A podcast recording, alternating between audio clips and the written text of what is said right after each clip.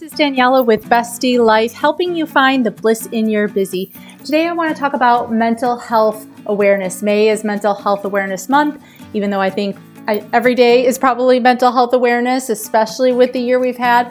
But in general, to check in on ourselves, to check in on people, and make sure that we are all doing okay. Not just hi, how are you, but to really see how we're doing, how we're coping. Are we fitting in self care and stress management in a way that's going to help us be healthy and happy every day? So, thanks so much for joining me.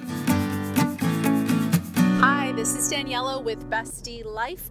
And today I want to talk about mental health. May is Mental Health Awareness Month, and I think definitely with everything that has been happening over the last year through this pandemic, mental health has come to the forefront when it comes to our self care, as far as realizing that if we don't acknowledge it, if we don't prioritize it, if we don't think about it in a way that we are willing and able to reach out to others, seek help and support for ourselves or for other people, that it can have a huge and tremendous effect. And so, to normalize the conversation around mental health is one of the first pieces when it comes to making it accessible and approachable. We have no problem saying, oh, I have a toothache, I'm going to the dentist, my head hurts, I'm going to take some aspirin.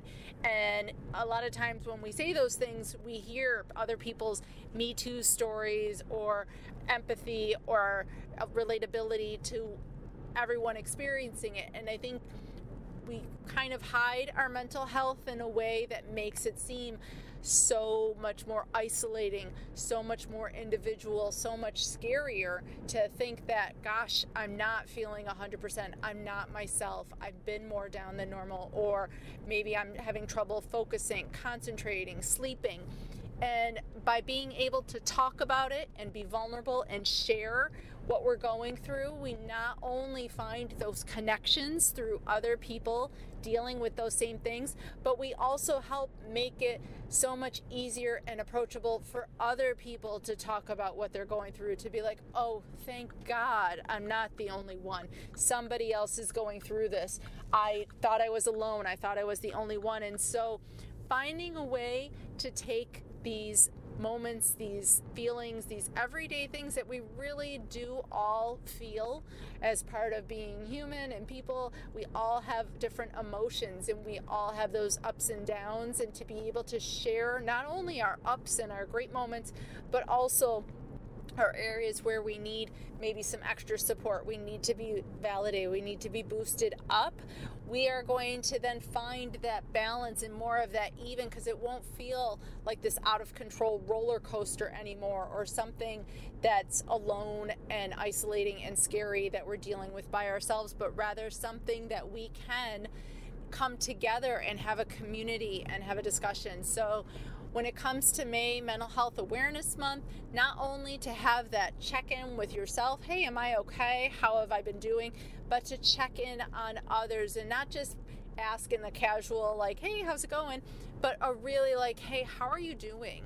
Because it's been a hard year, and I think we allow those things to build up to the point that we don't even realize because it's so gradual over time just how much we're carrying and we're dealing with. And to allow someone that judgment free vulnerable opportunity to share is just such a great gift. So i hope that you can think of one or two people that you can reach out to connect with not only for yourself but to be there for them. Please make it a point to check in on each other. We're all in the same storm, so to speak, but we're not all in the same boat. And so we need to sometimes recognize that we need to, to kind of throw a life jacket, throw a lifesaver out to somebody and, and connect with them. So I hope that you can take some time to do this, that if you need help, that you are able and willing to reach out to somebody. There are hotline numbers. I'm going to put them in the show notes um, so that you have them already written down for you. So please please reach out to somebody if you or somebody you love needs to talk to somebody, needs help. Um, so, as well as please let me know if this resonated with you, if this feels like, yes, I've been waiting for somebody to acknowledge this, to talk about it, as well as please be willing to leave a five star review so that more people can hear this message and recognize that not just in May, but every month we all go through different things and can connect and be there for each other. Thanks so much, and I'll talk to you later. Bye.